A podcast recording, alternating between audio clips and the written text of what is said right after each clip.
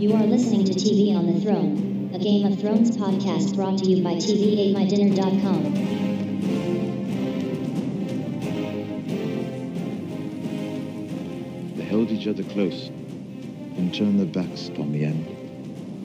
The hills that split asunder, and the black that ate the skies. The flames that shot so high and hot that even dragons burned. It would never be the final sights that fell upon their eyes. Fly upon a wall, the waves, the sea wind, whipped and churned. A city of 1,000 years, and all that men had learned. The doom consumed it all alike, and neither of them turned. I would clap.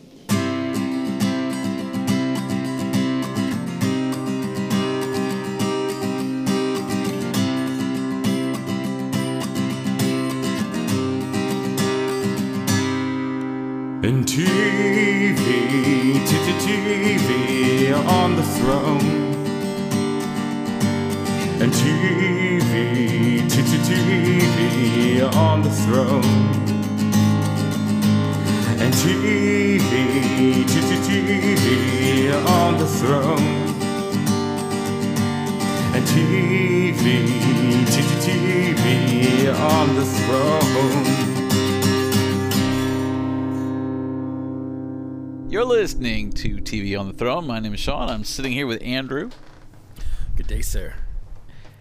And tonight we're going to talk about the 5th episode of Season 5 of Game of Thrones, Kill the Boy. For Sean, the hits keep on coming.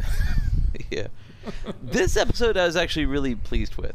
This may be my favorite episode this season. Yeah. I think this was the one, and in fact, this episode I feel is going to make me mad at the whole rest of this year, because there's a lot of empty promise built into this episode. But we shall see. Yeah. We shall see if that turns out to be true. But I feel like this episode, shows what you can do with this show. So you guys may be working against yourselves here, because there's a lot of fun stuff. I mean, it's not like a revelation as an episode of the show, but it's just a lot of fun stuff. Like if every episode were like this episode, then it'd be a truly satisfying show. And I don't know, they're having trouble with that this year. Well, they're just having trouble, it just keeps... I mean, I mentioned this before, I think it's getting better and better a little bit, but that doesn't mean, maybe just we're into the season, so they're a little more meatier conversations. There's still just people having conversations and going moving places. Forward. It's yeah, still just the preamble to something happening is the entire show. It's this is kind of like a play right now. Right, and I think that's what we talked about. And then until we talked about it, I was dumb enough, I never realized this, that it's because this is peacetime. I mean, the show was exciting through the war, the first 3 seasons, because every episode, a shift in that dynamic could change instantly and something crazy could happen. But now it's a bunch of conversations and chess pieces. I'm reading a lot of Joseph Campbell right now, so it helps me put it in perspective. It's this is basically a shift from the macrocosmic to the microcosmic. It's you had something that was world-altering going on, and now you've shifted to these little personal intrigues. It's will Cersei get revenge on that girl she doesn't like? It's who gives a shit? It's the whole season is built around that. Have we killed that many characters? Yeah, I feel Cersei's. I think she sealed her own fate, though. I think she sealed everybody's fate. We're getting ahead of ourselves. Every episode, even at this episode, terrible. Whenever it did it, I just think that. We had talked about that. God, I think it was episode 3 where she talked to him and did that, and it's episode 4 where they kind of officially took over. And this is you see more of that. But you thought when she allied herself with them, it's this is smart because they don't have a lot of military strength and make arm somebody that could do something useful. That makes perfect sense. And then she immediately decided to use that to just take care of her own personal rivalries, without which she can't survive. If you have no allies, you can't survive. How do you not know that? But idiot. We will get to that. This episode doesn't really go into that, so we give them a while to... This episode takes place right after the death of Barristan the Bold. Well, this one's weird. This one's cool because I think why it was good, because it's finally away from the whole, let's spend 2 seconds with everybody. you know. It's like, now we can just, let's just like stay with people and for an entire show, you know. Because people start doing things that are slightly more interesting. But this episode is more about, like, what dumbass things is Daenerys going to do now? Yeah. What are her maybe character flip-flops going to be? Like, right now the race is, and it's kind of endearing, is like the race is to see, like, just the sort of crawl between Daenerys and Jon Snow, like the race to becoming a leader. Oh yeah. And we get to see, and Jon Snow is, the problem with this season really is coming down to, like, all our hopes are pinned to characters that are boring. Like, I really do like Jon Snow's arc. I think that he's going to be important. But as a character, Jon Snow is one of the least interesting characters. And like, you're like, ooh, Stannis is doing some interesting things. But Stannis is one of the most boring characters you have. Like, why are the villains only the only interesting characters? Like, you kill the villains, and I'm so satisfied to see them go, but then I miss them immediately. Well, but it's so funny that Stannis is doing interesting things. It's just because he has some good lines. That's all he's doing. Well, he's actually doing some stuff, though. It's like now that he's settled at Castle Black, he's not dumbassing around. Like, he's the one who's going to try to save Winterfell, and he sort of has this respect for Jon Snow. Right. And now suddenly, you know, he's realized that, oh yeah, White Walkers, right? That's why you guys are here. I forgot. After last episode, where it's like, we keep trying to seduce Jon Snow to help us with this one thing, and like, oh, I forgot Army of the Dead and all that, right? You know, all that business. The shield against the realm, you know, to protect the realms of man and all that business. Not my personal extra army, which isn't that useful because you don't have that many men anyway. Yeah, how long does he get those guys for? It's like some kind of rental period or something, because they're like the Bank of Bravos, right? I mean, it's like they're men, or is it just he got another army just because he borrowed money? Yeah, exactly, because you basically are using, like, basically Bravos controls the entire world. Yeah. That's what we were talking about last time, where they're like, they just want to cash in 1/10 of their debt. No biggie. Yeah. Not a big deal. How did they ever explain on the show, like, how the Lannisters got that way because of gold, right? Yeah, they controlled gold mines, which are now dry. Okay, so that just totally... Like, after that, they invested, you know, in other ways, but instead of investing wisely, they just overextended themselves to grab power. And now they're basically just banking everything on an illusion of wealth. But all of their chief rivals know that they're broke. That's a bad position. It's like, the people may think the Lannister gold is good, but everybody who counts knows that you've got nothing. And without Tywin there to bring it all together, it can't last. Oh yeah, and they're in some kind of weird grace period, I think, with that, because, you know, that's what Cersei's operating under, because she doesn't know how fast the walls are going to remain business as usual. But it's really, people are just waiting for the first brick to fall. Like, nobody's making the first move. They're trying to see, you know, who to get in front of. But yeah, that's definitely going to be something that happens this year, is the fate of King's Landing will be more or less secured one way or the other. Yeah, so I mean, yeah, I guarantee it's going to be because this whole religious thing, though. They're going to just sweep over that whole, like, clean house, that whole city. So I hope so. The only thing I hate on that is, like, you're going to have to bring in some interesting characters, because you do kill the people I hate, and I'm happy to see that, but... So far, when there's like a character deficit, nothing fills the void. Like, that's why we were so excited about Oberyn. It's like a new character who's really interesting. It's like, wow, man, did you guys waste that? That is true. Then we cut to his brother will live forever, and his brother has basically been sitting in a chair. It's like, you know, I've got gout. Okay, I get up. And see, but he's in the same spot. It's like, they had the actor for like one day. Like, yeah, we have to do all these in this exact spot. It's what it feels like. It's like if you look at the map in the opening, like, sequence, Dorne is tiny. It's like, but you don't realize that Dorne is basically this balcony and garden. Because according to the show, that's what Dorne is. I do not move from this spot. He's a king because they say he is a king, but we've only seen one servant. The only other person we've seen interact with him is someone who doesn't respect him as king. Like, it's so tiny, it feels like such a little world. What a weird pinhole for us to, like, everyone was like, last year, like, no, wait, it's going to open up this whole big bag of snakes. And, like, well, maybe, but so far you have basically, there are 3 sand vipers, and Dorne has, like, a king and 1 attendant. It's like it's sort of the kingdom is sort of Lilliputian at this point. Like, yeah, no and that's wonder what they feels. Don't worry that much about upsetting Dorne. Yeah, it feels like there's way more extras. Like, I don't know what's the deal with Dorne because, I mean, just in a random King's Landing scene going through the ghetto or where they have so many extras and like hundreds of people. It's such a rich and we haven't world. Seen anybody but in Dorne but like the palace, and it really does make it feel kind of claustrophobic. It's like you called it. Like they just shot it all together. Like we'll stretch this out through the whole season, and it makes Dorne feel like there's nothing. Yeah, I don't know. So, but that's all right. In Marine is where things are going down. Daenerys bothers me because even when she does things that I think are cool, she immediately feels bad about it. Like this kind of idea of just rounding up all the rich people and burning them with dragons. That's like that's a very powerful message. Just burning one at least. Yeah, like, just put one, feed one to dragons just to remind people. Like, yeah, I'm the queen of dragons. I don't know who you think you're messing with. Yeah, that's exactly what we said she should be doing. I have the power to feed you to a damn dragon if I want to. And then by the end of the episode, she turns around and has kind of a good plan, which is to say, now I'll marry one of them, and that way we'll show unity. But that's not her plan. She's like, I feel bad about that other thing, so let's do this. It's like, well, actually, these work together well as a single plan, because you sort of breaking them down and building them up. They don't know what to expect, but the underlying messages don't mess with me.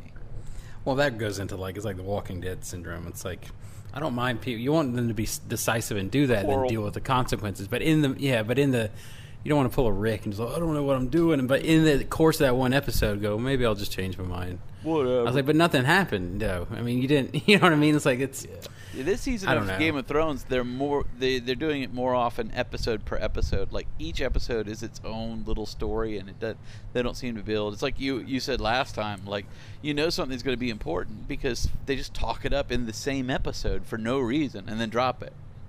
Like right. Every episode is just sort of written in a vacuum by one writer, and they don't seem to have a clear idea of what the other writers are doing. Yeah, because before when naturally they had big moments happening, and they're like, oh god, like big kind of shards of the story drop into certain episodes. That episode doesn't need an arc; it just needs to drop that chunk. You're like, whoa, and then you'd be ready for next because they have nothing. They have to construct some kind of arc that you're like, I need to feel like we did something.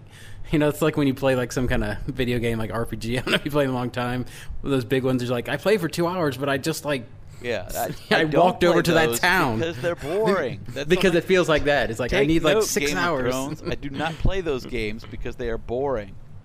We got to skip to the action. Like we really have to walk to the town? It's like yeah. And it's not even miles.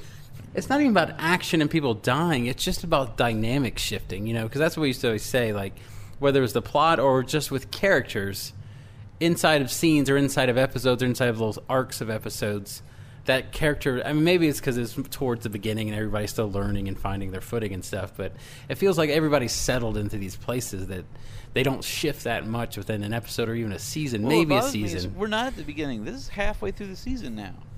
Right. Like, we should have a feel of what's going on in this chapter of the story, and it just feels like they're just everyone's waiting to see when George R.R. Martin's going to put out a new book. Like we'll just hold out. It's like, guys, you're going to have to take command and just take responsibility for telling the story. All right, you can't just show us a clip of a zombie or a clip of a dragon or something. Like you can't just be shooting shit for the trailers. We got to be actually making the show now.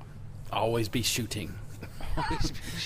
Oh, that's the thing. Yeah, it just feels.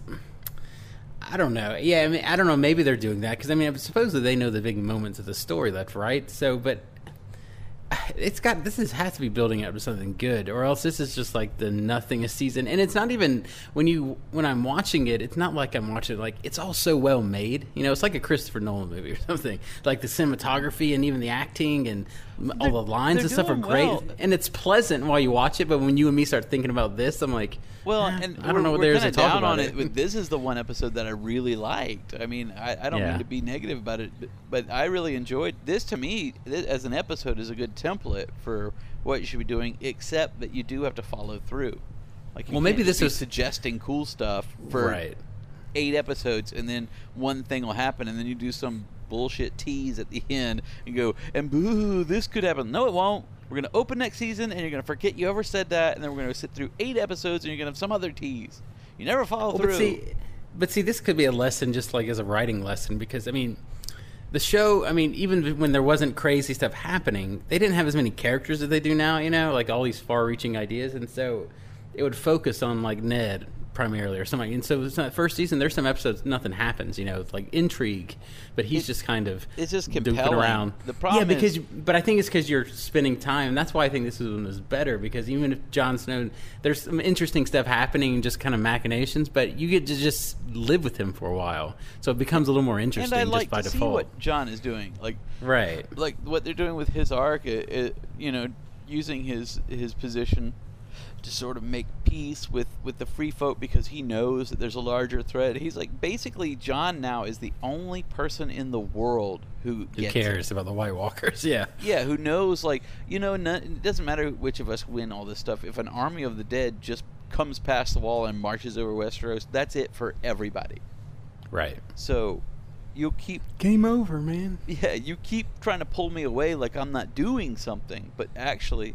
That's why Stannis I actually respect, because when the wildlings are like, we're going to have to borrow some boats, and they don't even have, they show that conversation, he's just like, I'll see if Stannis will loan you his fleet, and he does. And he's like, I'll get it back. She's like, I'm sure you will. I need him. All right. Okay. Good. Way to go, Stannis. Oh, I love it. All of a sudden, and the other scene with Stannis in this one, he walks in and Sam studying, and he's like at first he's like, your dad is the only one that beat Robert, or whatever. He's like, a good warrior. I like him. You don't look like a warrior, but you killed a White Walker, and they had this whole conversation. But you know Stannis is thinking about that stuff, because he's like, keep reading, because that's what Sam's doing. Sam's the only one too. He's the only one that's kind of worried about this too.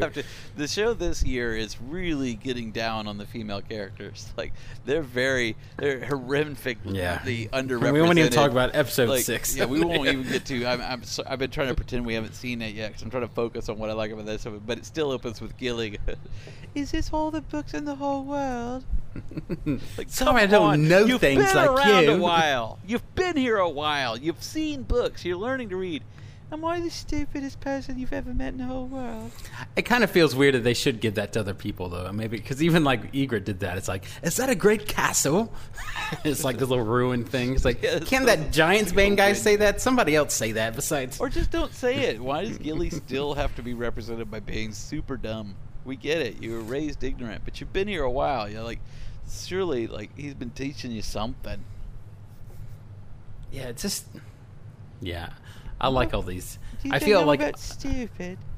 A little bit. And you're in a castle full of morons. I don't know what the Gilly payoff is, because I feel like that story's done. It's like, okay, the tension where you had to leave and he was protecting you, that's all over with. I started to think she's just there for comedic. She's just there. Relief, yeah. But it's bad. It's like, that's or she's like there for her. Well, in this case, she's there for a little bit of exposition too. Of the not this episode, but she's the one that goes into the Dragon Scale, like how the people had it and went crazy or whatever. Yeah, because I'm assuming Grayscale is going to become a big deal. Dragon Scale, Grayscale, yeah. Not. Because of what ends up happening at the end of this episode, but they are just selling that Grayscale. That's, you know, they telegraph their move so bad, because they've been talking Grayscale for like 4 episodes, and then what do you know? We run into some Stone Men. Like we've been telling. Oh, they've been doing it before. Yeah, like, but I mean, it's like every episode somebody tells you something terrible about Grayscale and Stone Men. And they've been doing that with the Targaryen thing, too. Like, are they going to tell that at the end of the season? I was like, come on, guys, you're blowing the load here. Like, you got 2 or 3 more seasons. Exactly. Like, you guys are starting to talk in that voice where the pitch just goes up, well, maybe it is or isn't. Somebody had posted a thing from... I mean, we can get to the end later with Jorah, but... Somebody posted, like, and remember when they were in Karth and that crazy lady with the mask or whatever, and he walks up trying to find the dragons and asks her, and she, like, tells this fortune of him or the guy sitting there. He's like, he will sail past the thing and be bit by the like, whatever. She kind of tells the fortune of that. I was like, that's kind of cool. Like, she's mentioned going, like, sailing past Old Valyria where the doom still lies, but he will be without protection of the, you know. It's like, ooh, that's weird. I don't know if they planned that, but that's kind of... Well, I mean, if we're still on book, I'm sure they did. If George R.R. Martin had plot stuff planned out, it just seems like the way they presented the TV show, it's just so straightforward. It's like, I wonder if we'll run into something weird. It's like, I think you will. We talk about Stone Men like for the last 5 episodes. And you're at the place where the Stone Men go. That's what I feel this season, and I mean, we won't, especially we'll talk about when we talk about episode 6. But all of us, even this episode, they have the Ramsay scenes in this one with his little friend or whatever. They're all establishing stuff we already know. Well, it's like we know he's a jerk. We know certain people are like. This episode, I mean, like all of a sudden, like Roose is the Walmart version of Tywin Lannister, and Ramsay's the Walmart Joffrey. Right. Like they're the second rate of this. It's like, well, if you didn't, you shouldn't have killed those characters if you just wanted somebody to just take up. I mean, this whole season is just a redo of last season. The same elements that we have, and like the same plot things that happen, and the kinds of characters and their dynamics. It feels like you guys are just treading water, like waiting. It feels weird. If you compare Ramsay to Joffrey in that way, it's interesting because it feels the same. Like, we've already done this before with Sansa. We've done this twice with Sansa. Yeah. This is the third guy you're forced to marry. But then it's also, Ramsay's more of a man, kind of, than Joffrey was. He's still like a boy. But Joffrey's way more of a sociopath, though. Like stuff that he did still kind of he's to like Ramsay, like he will kill people. Joffrey didn't have the opportunity to get as bad. He was just a boy version of a serial killer. But he just hadn't grown into. It's like Ramsay is what Joffrey would have become. But that's what makes it boring. Why bother killing Joffrey if you have another one waiting? I love this actor. I think he's great. I think he's great, but there's no like. But you're wasting. Like there's no pathos to it in the sense that like you don't know the reason. Because with Joffrey, you're like, well, he's like an inbred weirdo. Like it's like something's weird off with him. But this guy, like a Freddy Krueger kind of origin. He's like, I love that. This scene that between him mirrored and Roose the other is one. Like a mirror version of what Stannis was telling his daughter. He's like, let me tell you how you're my real son. When I raped your mother, I was like, oh, like God. I killed your father for being insolent, and she was crying, so I raped her to shut her up. When I looked in your eyes, I knew this was my rape baby, and I decided not to throw you in the garbage. Yeah. It's like, oh my Lord! I just let you be raised in the kennel. This is your pep talk. It's like, thank you, sir. Oh God! It's just so you know, we're cool. Oh my God. I like Roose Bolton. Like his thing was cool when he was secret, but now I don't see because he's no Tywin. That's the problem. You put him in the position. He's not right, a Tywin. Just being cool like that all the time doesn't show me any kind of like what your craziness is either. Why is he crazy like that? He's just a weirdo at this point now. Whereas Tywin, you'd see him get mad. You see him get there was dynamic. Like nature just is like volatile emotions. Like you'd see he can go through different things, or he got outsmarted, or he or he's full of himself. With Roose, it's just Charles Dance was such a compelling actor too. I mean, yeah, I like this guy plays Bolton too, but I mean, he's good. I'm not saying that he's a bad actor. I just mean Charles. I'm such a fan of Charles Dance. He just looked ruthless and evil, and you kind of liked him because he was so good at it. He wasn't like Cersei gets on your nerves. I kind of wish he'd be like she's not only bad, she's stupid. But like, Tywin, he was just limited by his arrogance. I really wish they did make Charles Dance like Tarkin's like grandson or something in the new Star Wars. Or something. Yeah. Like he feels like that. He feels like an Imperial commander. Just, don't stop with Brienne. Just take all of the cast of Game of Thrones. Because that's all Game of Thrones is. It's just basically an X-rated fantasy Star Wars. Yeah, because they all talk. Yeah, that'd be great. Like, oh my God. Yeah, all of them would be, except for. Although I would break too long from it, but I feel very good about that Star Wars movie they're making. That I think it's going to be huge fun. You know who Brienne's playing in that too, don't you? Captain Phasma or something is the name of that. She's like, but it's that crazy ass like the. She looks cool. Trooper, she's like a bounty hunter. And they got a cape and stuff. It's like I like where your head's at on this. You guys seem to get it. You got the little roly robot and the chrome trooper with a cape and I feel good about this. I thought she would be like some Imperial commander or an admiral. It's like that'd be cool because she looks that part too. She's kind of regal and she could be that, but. This is even cooler. She's like the Boba Fett, like the this new, like You guys understand awesome helmets. That's a big part of what makes Star Wars cool. So I'm and with just you like already. Chrome, and capes. Anybody with a cape coming in, it's amazing. So we could go down that rabbit hole and not get back out again. Yeah, I'm feeling good about it. Let's see. We'll do a 6-month out episode or something. Check really in. Exactly. Start pre-gaming, tailgating. We're gonna. X-wing gating or whatever. And then Grey Worm's in a scene just to let you know he's there. I guess I'm bored Grey Worm, of those guys. Speaking of just other boring characters, that's what they're lacking, man. That's the same note every time. All your interesting characters. And what's his name? Dario used to be cool at one time. Now he doesn't do anything interesting either. I'm tired of everybody who's just in love with Danny. It's like, yeah. That's why Tyrion would be so great when he gets there, you know, because he's the one that's... because he doesn't care. It's like, you don't smell like roses to me. And that's why this episode's going to be there long enough to watch her doing dumb stuff. Yeah. But the Tyrion Jorah stuff is my favorite part because it's great. All of a sudden it turns into Lord of the Rings for a minute. They go through Valyria, which one of my favorite sequences ever. Ruined kingdom, and it's just beautiful. And they're telling these songs of this poetry. Basically, Game of Thrones is like a post-apocalyptic fantasy world because it used to be a traditional fantasy kind of world, and this is after that was blown up. This is what's left.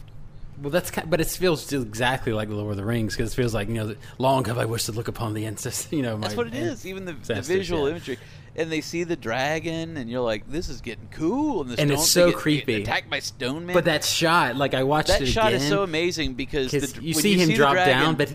Well, go back and look at it again because what's even more impressive about that shot is there. When they see the dragon for the first time, the stone man is prominently in the foreground. Right, I saw it. That's what I'm about to say. He's right there, and they show him twice. Because you're watching the dragon just like they are. It's wonderfully shot. But that shot where he's out of focus and drops down, that's the creepiest shot the show's ever done. I'm like, that's a dude right there. Something bad is happening. Yeah. And then instantly, that's such a beautifully done scene because they drop in the boat, and he says, don't let them touch you. And, like, instantly you know what's happening. Oh, yeah, cool. Okay, that's the stakes right there. You know. Hang on. Babe. What are you doing? Oh, God damn it. Shaggy dog. What is happening? What are you talking to? You weren't talking? Okay, good, because if you weren't talking, I was about to freak out. Because I heard it, too. All we heard is the voice of the door, and it freaked the dog out. She's like, I wasn't talking at all. It's like, oh, my God. The Stone Men. I'm so freaked out right now. You scared the dog. You were just monologuing? It carried. Did Andrew hear that? I don't know if you heard that, but I heard Virgil. He said he didn't hear you. But Virgil, it was like a murmur. And Virgil was like, holy hell. Hang on. You put a little something on it. You can't be crazy quietly anywhere. Not around Virgil. He's very sensitive. Sorry. Okay. It's like tuned to the max. We were talking about Stone Men. I was already kind of amped up. Yeah. Behind me. That's so creepy though. I love that sequence. It was great. And the fight and like Jorah just show you like what a perpetual screw up he is. Like, did you get bit? It's like, you Jorah, you would suck in a zombie. Yeah, apocalypse. It just turned to The Walking Dead all of a sudden, yeah. Jorah is the Brooks. I don't care. Jorah is the Brooks. Being too noble right now. You know, what am I gonna do? Like, what benefits you for you to lie to me about that? Because I'm your prisoner. What am I gonna do? Nothing. Except maybe be able to help. So why he's the martyr of the show, and now it's going to be that's how he. Maybe there's a way for the dragons to get it off. We're going to see that. I just got a feeling like this Grayscale is going to have some kind of connection to dragons, and there's something to it. Because it doesn't kill them, right? Like it. Yeah, no one's ever seen it come to fruition. They know at some point you become animalistic and crazy. Well, because it makes them crazy. Like, it makes you nuts, but like that it kills you eventually. So what's the day it does, like, your skin? It calcifies your, like, it just turns outside your skin to hardens or something. But it looks maybe they can be, like immune against the dragons or something. Something's going to come of that. It's because they've been selling it too much. Because they can't have been selling Grayscale through the whole season, and the payoff is these two guys jumping in their boat. And there really isn't any payoff in Jorah getting infected unless we see it have a real effect. Well, maybe Tyrion knows something, though, that he just doesn't know right now, and he can tell, you know. Yeah, or they're going to get around those dragons when they go to drop him off, and they're going to go ape shit at the side of Jorah. Because, you know, Drogon was hanging out on that island, too. Right. I mean, we're made to believe that he's just passing through, but maybe he lives around there. Who was hanging on that island? Drogon. Oh, Drogon? The dragon. Yeah. Drogon the dragon. Yeah, oh, that's where those dragons are from, though. That's where the Targaryens are from, Old Valyria or whatever. So it's like maybe that's a children's book dragon name. Drogo. It's Drogon, isn't it? Or Drogo. Drogo. Yeah, he's named after Khal Drogo, but Drogon is his name. But Drogon is a dumb name for a dragon. You just took out the A's. Yeah, basically, that's as dumb as Aragon. Those books always used to bother me too. It's like that's an alphabet pun. Yeah.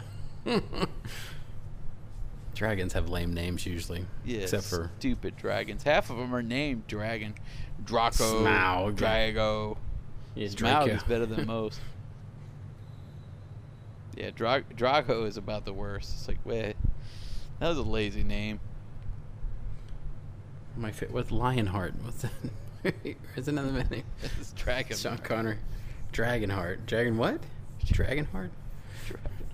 Yeah, well, that's a lazy name movie, too, so what are we talking about here? Rain of Fire. It's about a dragon. McConaughey.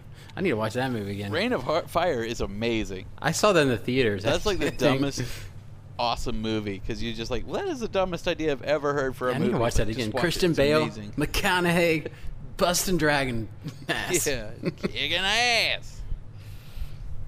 Some weird Mad Max future. That's the best. It's Mad Max with dragons. It really is. That movie has the dumbest setup. They're like, I remember that movie is that they're actually excavating for like the underground in London, and there's a dragon there. And they wake up a dragon, and that's it. Yeah, and there's now all the dragons. The dragon chain reaction, and the dragons took over the whole world, and that's it. It's very dumb. That's awesome. Okay. Even though we're just cutting away as best we can, we still just covered this whole episode. Yeah, I don't think there's much. I mean, they have Ramsay being, you know, whatever, and you do reveal that, you know, she finds Theon because his girlfriend. But that's getting old too. Like, you know, they're building to something with Theon, but I don't care. Yeah. Like they keep cutting. They've been doing this since like they were chasing that. They're hunting that girl, and they just show how bad he feels about it. But he's just a pathetic. Well, that's what I'm saying. That everyone, he's like, basically you can't just Gollum. Like he'll probably do one good thing and then die. It's like, well, that's not good enough. It just doesn't work in a drama. If this is the drama show and we're not having a lot of action, it has to work as a drama. In a drama, we need to be shifting perspectives and stuff. Like, well, there's just like too people much need melodrama. To be fun. There's too much melodrama. Well, melodrama is just drama happening and people not changing. People need to be changing in some ways too. Like it's not even like, I don't know. I just feel like everybody's stuck in place. Like nothing different. Everybody's still the same people. I feel like, and we're going to find out if we're right, but I feel like the season is really just a repeat of the last one. Is it going to build like to just like the castle, like Winterfell, like battle or something? Yeah, is that basically the set piece that you guys are building as far as the battle will be the battle for Winterfell. These two tiny little armies. And the political arc that you guys are pushing is what's going on at King's Landing. And everything like else just kind of just happened. We already know that whatever's happening with Tyrion is playing towards a future season because you've already wasted it. Right. So that means you guys are just wasting time building the next season. So we already know there's no payoff of any. Yeah, I mean he might have a big triumphant moment in this season, like episode 9 or 10, you know, where he takes control, like helps her, and like really has an awesome Tyrion moment, and that's going to happen, I bet you. But that's it. You don't get to see how that relationship plays out, though. Cause I guess Varys just isn't going to be in it anymore. What sucked, because that's the one we were looking forward to. That was a fun little twosome to see. Yeah. But Tyrion wasn't being himself then. That's why it sucks, because you're like, well, wonderful. Because what's fun about this episode, I mean, it is halfway through the season, but I love the idea that, because Tyrion, I love the idea that the dragon wakes him up. You know, now he's already been drying out. He can't be in a stupor because he doesn't have wine. And then all of a sudden he goes to this magical world. They start doing poetry. And sees a dragon, and he sort of becomes himself again. And he remembers, like, that he loves knowledge and books and all that stuff. Because when we meet him the first time, he's never been unhappy. Like, he's a dwarf, but he was a pretty kind of carpe diem kind of guy, you know, in the first season, the first few episodes. Yeah, because he was completely ignored. He could do anything he wanted to do. Yeah, and he could read books, but he loved knowledge, and he loved, you know, sleeping with whores, whatever. Like, he wasn't some kind of dramatic character, you know what I mean? Like, so it's fun to see him start to wake up again. It won't happen this season. Like, it won't bear fruit, like you said, until next season. But oh well. Yeah, that's my prediction. I can't see where there's going to be any. If they're not satisfactory arc with him, because they're almost close to done now. Yeah, if they're not shooting both of these seasons back to back next season, I was like, what else is there to shoot, guys? Next season, if it's, I mean, it's the same stuff. Like, why don't you guys just keep shooting? Why do they take time off? Who else is going to get married and go to trial? Who are we going to keep doing that to? That's true. That gets an episode 6. That's absolutely true. Yeah, we'll get to it. Yeah, I don't want to spoil this. This is supposed to be the episode that we're good and happy about things. But overall, I liked it. I was kind of happy with this episode, though. I like a lot of the stuff that they're doing with it. But I feel like, you know, it's not going to come to anything, and that's frustrating. Well, we're seeing a pattern. We'll touch it on 6. The best parts of all these episodes are Tyrion and Jorah at this point now. So, and they make it worth it. Like, their little 10 minutes makes the whole thing worth it, just their conversations. And that's really all. I mean, this had a lot of action, Drogon, but seeing them interact is a lot of fun because now that Jorah's kind of waking up. So, but that's not a season of a show. You can't, everything else can't be boring. So. Yeah, that's just a good writing rule. Yeah, that's like a 10-minute short. It can't be 90% boring. Yeah, that's just like the law. Well, that's been one of my writing rules forever. As I always said, take the best part of a story and rip it out. Does the story work? Because if it doesn't, you have a bad story. The story should work without the best elements there. It should still be compelling when all your favorite stuff is ripped out of it. Otherwise, it's just a prop. It's just there to prop up that one scene or character or thing you want to happen. Like I said, I think they're just hamstrung by the books because, I mean, they're even made... Apparently the books, like, they've already done more stuff now than... They made stuff involved main characters and stuff that they were never involved in 4 and 5, I guess. It should be evident to them by now that the books are not going to tell the story for them. Like, right. I don't know what they're holding out, but the best thing that could happen ever for that show is for book 6 to come out and be awful. Because then they'll know, like, guys, that's it, you know. Graduate past this. You have to tell this story. It's up to you now. They might realize that after this. I just feel like they're holding out hope, thinking, well, we're going to get one last big burst out of that next book, and then we probably are on our own, so we might as well just hold out. It's like, I almost wish you guys would go off the air for a year. And this is the thing, too. It's like, it's not that this is a bad show. And like I said, when you're watching it, it's like one of those movies. Like, it's fun. It's enjoyable. I'm like, oh, this is real well done. And you watch it. But it's not worth, we started this show because this show was so meaty to talk about. Like, we started, it's enough to have a whole podcast about. Yeah, and now we're starting to wonder if we need an episode-per-episode guide of the show because that's exactly right. We dedicated a whole podcast to this show because it was so substantive to talk about and a cut above, and now it's like, compared to other shows, it's like if you watch the Star Wars prequel, in a vacuum this is an enjoyable movie, but in a world where I know the other Star Wars movies exist, it creates a different context. It's like, this is still really fun, and so, but it's still not. It's only, it's like how much of that was fun, and we kept going to the Star Wars movies because it was Star Wars, and we hoped it would be good, you know. And this isn't as bad as that. This is way better than the prequels, but it's just been good. There's just nothing much going on. It's like a normal HBO show, you know. Like, you find, this is a cool HBO show. This is fantasy. It's not like the phenomenon of Game of Thrones, like. Blockbuster event. It's just the problem is with this is the same. It's the same problem with the marketing of the Star Wars prequels. You can't come back later and say, "Well, you know, you guys had too high an expectation." It's like, well, the marketing was around that. The marketing is because HBO banks everything on Game of Thrones. People subscribe to HBO just for Game of Thrones. They made sure HBO Now was available in time for Game of Thrones. The week of Game of Thrones. Game of Thrones drives that network, so you can't just say, "Well, it's just a regular show. What do you guys expect?" It's like, well, I expect what you guys are selling. What do we pay, $15 a month for HBO so we can watch one show? It better be a damn good show. It's only 10 weeks out of my year. It better be a good 10 weeks. Yeah, they need to start filling up. They need another big drama. True Detective's coming back. Oh, yeah, that's true. I can't see how they could top season one, but as long as they're consistently good, they've got a great cast. I've seen the newer trailer where they have more talking. You know, it's not just that song. Yeah, where they actually have talking instead of just people making sad faces. I love those three. I love all four of those actors that are the main. I think it's going to be great. Taylor Kitsch and Colin Farrell and Vince Vaughn being a bad guy again. Because people don't realize that he, he's been like serial killers in movies, and he's really good and creepy as those guys, you know. Yeah, he's perfect. And Rachel McAdams, I love Rachel McAdams. So to have her play this gritty detective, which she never does. She's always in like these rom-coms. Because she's so sweet looking. It's like she has a sweet, pretty face. This is a good role for her too. I think it's going to be great just for that. And Colin Farrell has had his ups and downs, but I've always thought he's a great actor. I'm so interested. This is getting off topic too, but I'm so interested in that because I've read through that Nick Pizzicato. The Pizzicato. What's it? How do you say his name? What'd you call it? Did you say Pizzicato? No. What's his name? That guy's name. It's like Piz. I don't know what it is. Nick P. or whatever. The guy, like the writer. Cousin John, Prince Tyrone. Because the first season of True Detective so heavily banked. I mean, it had all these ensemble parts, and Woody Harrelson was the counterpoint, but it banked on that location and that weird Southern Gothic thing, and then McConaughey, like, kind of imbuing that with his crazy, weird, like, kind of Lovecraftian. It had all this neat aura, and this is totally different. This is like L.A., not anything. I hope he finds a philosophy that works, because one of the things.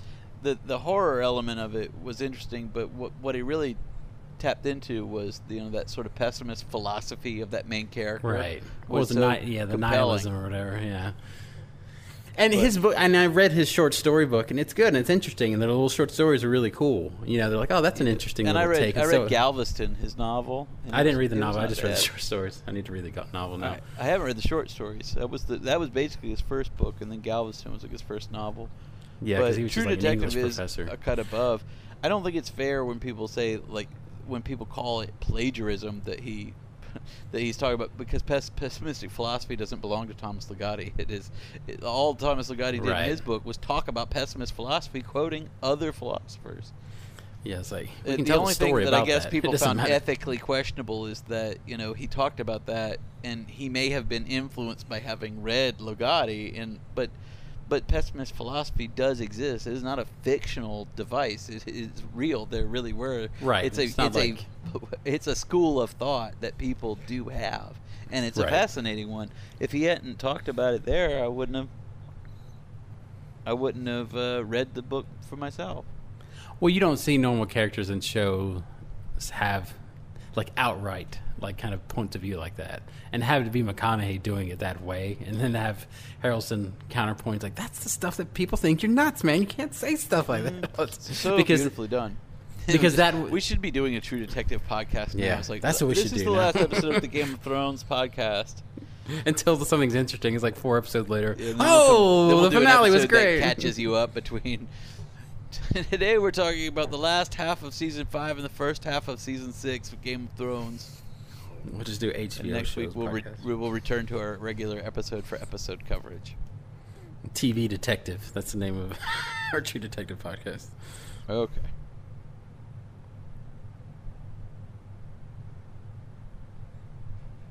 You still there? Did it go out? Can you hear me? I think I lost Andrew. Yellow. It's convenient to lose connection at the end of a show, though. What the hell? Is it me? I don't think so.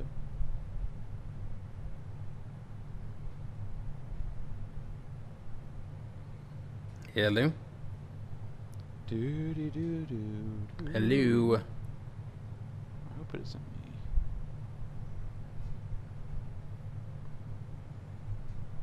You are in this call. No, I'm in the call. There it is. That's weird. I just want technology to work. I don't think it was me. It was convenient this time because we were pretty much done anyway. Yeah. But maybe that should be the way the show always ends, where it's like it just cuts off. Something just decides, nope, that's enough. I'm just talking about True Detective. Can you hear me? Minutes. Can you hear me? Yeah. Just leave that in with no editing. And hello? You just put in, you like snoring.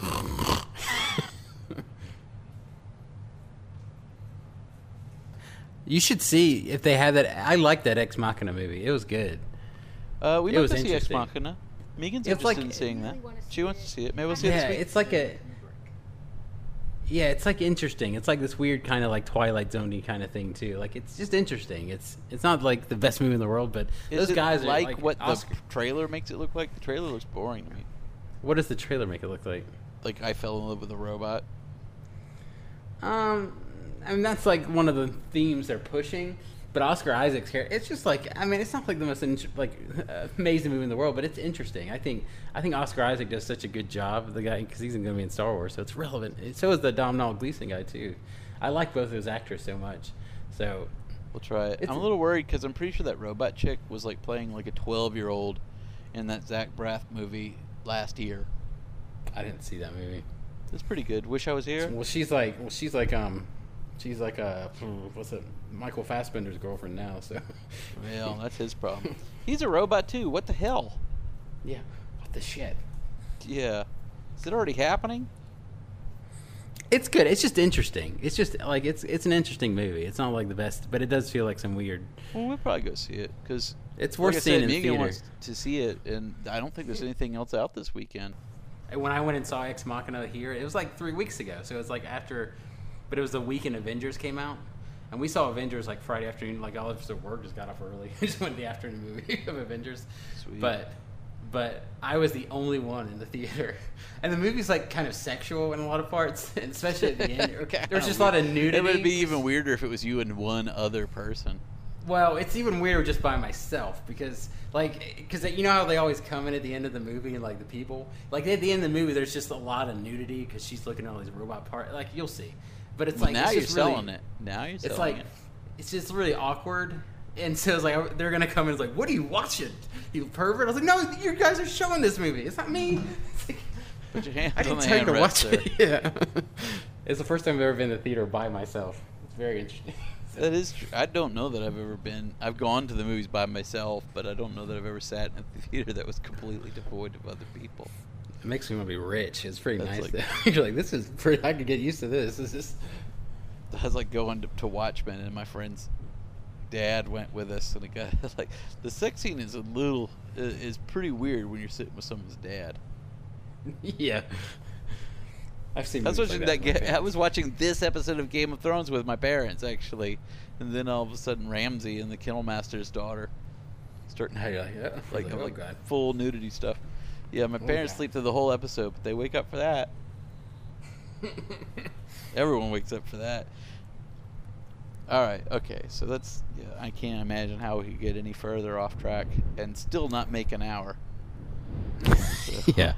So I guess we're done. We'll get back and cover episode 6 soon.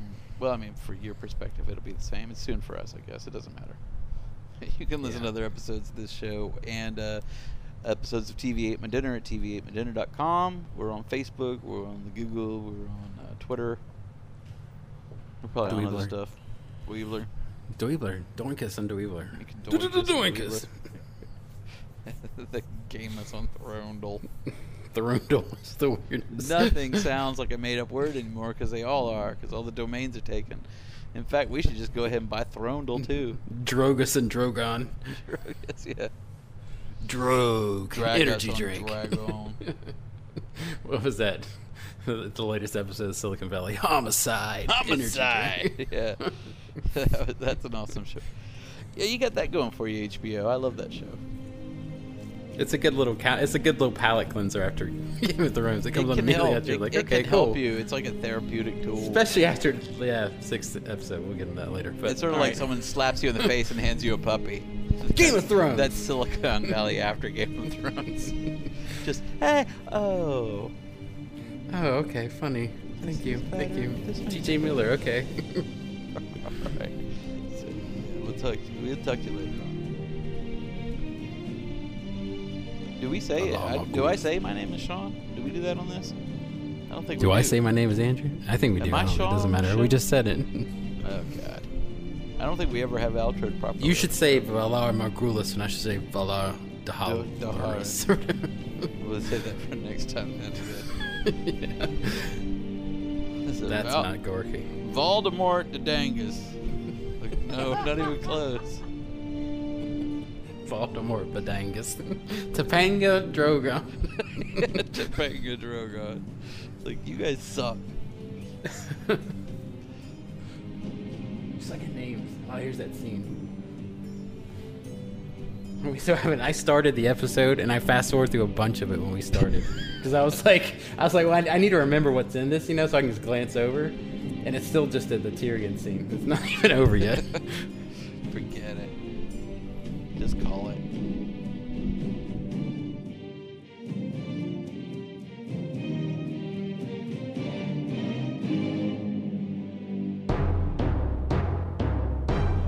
Dog crazy.